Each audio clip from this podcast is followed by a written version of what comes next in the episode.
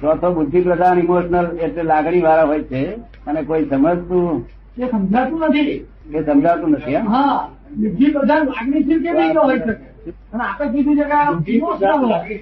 ઉતાવળ કરવાની નહીં, વહેલો તો ચડી જાય એવું વહેલો ચડીને જગ્યા લઈ લઉં તેવી લાગણી થાય અમુક ખરી. વખત એવું થાય હા. ઉતાવળ હોય તો અમુક વખત એવું થાય કે જલ્દી પહોંચી જઈએ અને ઉતરતી વખતે ઊંચી ઉતાવળ છે ઉતરતી વખતે શું ઉતાવળ છે ઉતરતી વખતે તો જ્યાં પહોંચવાનું ના, ના, ત્યાં પહોંચી ગયા એવી શાંતિ હોય ને રહેશે ભાઈ ઉતાવળ છે, પણ ઉતરતી કેટલી ઉતાવળ છે ભાઈ બુદ્ધિ પ્રધાન લાગણી વર્ષે આ નહીં નહીં ધક્કા મારી પેસ પેસ કરે શું? તો ભરી ગયું.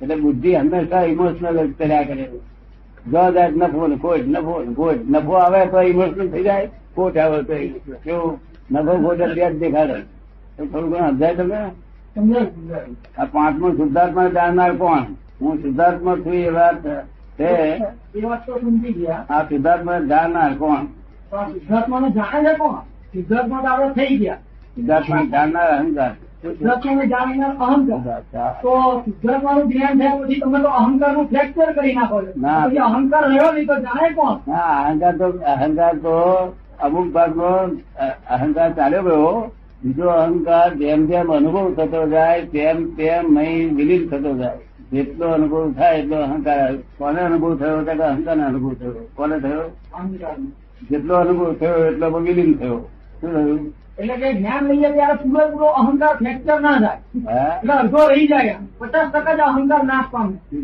જ્ઞાન લઈએ ત્યારે પૂરેપૂરો અહંકાર ફ્રેક્ચર ન થાય અહંકાર તો બધો જતો રહ્યો છે. જીવન જીવંત અહંકાર પછી મૂળ જે- મૂળ જે પેલો પેલો રહ્યો ને ચાલે. હવે એનો શી કાઢવો એટલે આમાં સમાવેશ થાય અનુભવ કરનારો અહંકાર અનુભવ આ કરનારા. આત્માનો જે અનુભવ કરે છે તે આ અહંકાર થી બીજું કોઈ કરતું નથી જેટલો અહંકાર અનુભવ કરે એટલો આપણો વિલીન થાય અમારો અહંકાર છે તે અનુભવ કરી ગયો એટલે વિલીન થઈ ગયો શું ખબર પડી ને?